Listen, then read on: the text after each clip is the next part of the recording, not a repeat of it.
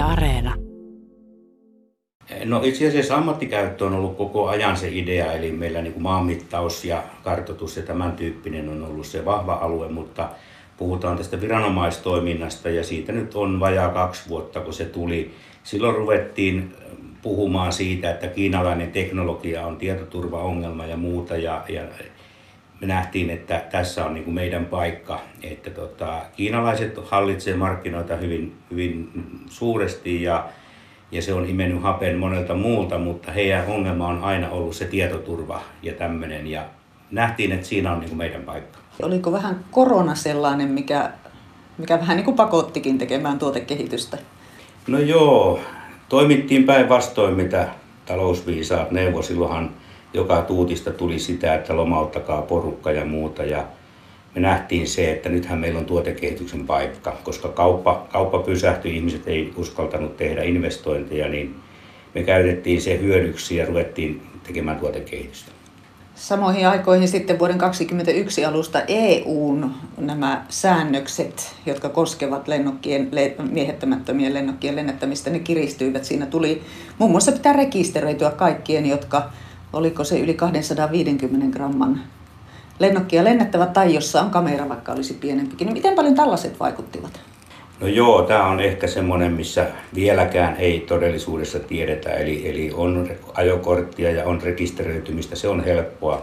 Mutta jos meinataan toimia siellä, missä, missä tota meidänkin bisnes oli, eli kaupunkialueella, niin se vaatii valtavan lupaprosessin, se vaatii hyväksytyt lentolaitteet ynnä muuta, ja se leikkasi niin kuin tätä siviilipuolen markkinaa kyllä aika rajusti.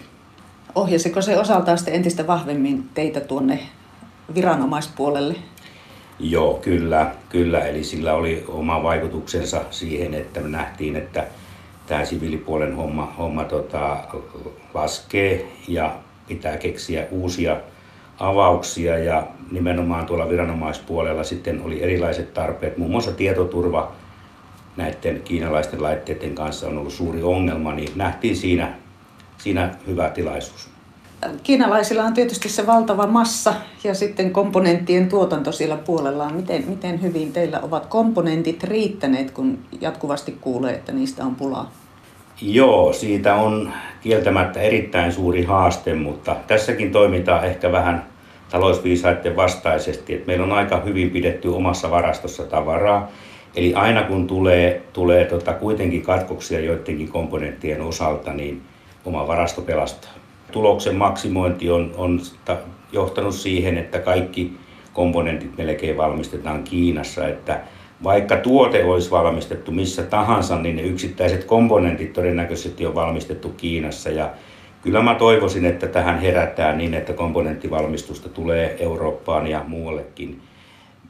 Tässä voi olla suuri riski, kuten kaasuputkien kanssa, että jos me liikaa pidättäydytään kiinalaisten tuotteiden varassa, niin meillä voi olla joskus ongelma edessä. Miten paljon, nyt Ukrainan sodan yhteydessä on nähty, että miten nämä dronit voidaan valjastaa ja on valjastettu pahan käyttöön. Sotatarkoituksiin kuljetetaan pommeja, vakoilussa niitä käytetään, niin miten te voitte varmistaa sen, että teidän droninne menevät hyvään käyttöön? Hyvä kysymys. Se, että, että toki se, että kenelle me myydään, niin on se ratkaiseva loppukädessähän sitten siitä eteenpäin me ei mitenkään pystytä varmistamaan sitä, että jos me vaikka myydään hyvämaineiselle suomalaiselle yritykselle johonkin soveliaaseen käyttöön, niin hän voi myydä sen tuotteen eteenpäin, että, että se ketju voi katketa jossain vaiheessa, mutta kyllä esimerkiksi Venäjältä on tullut paljon kyselyjä, niin kieltäydymme kohteliaasti.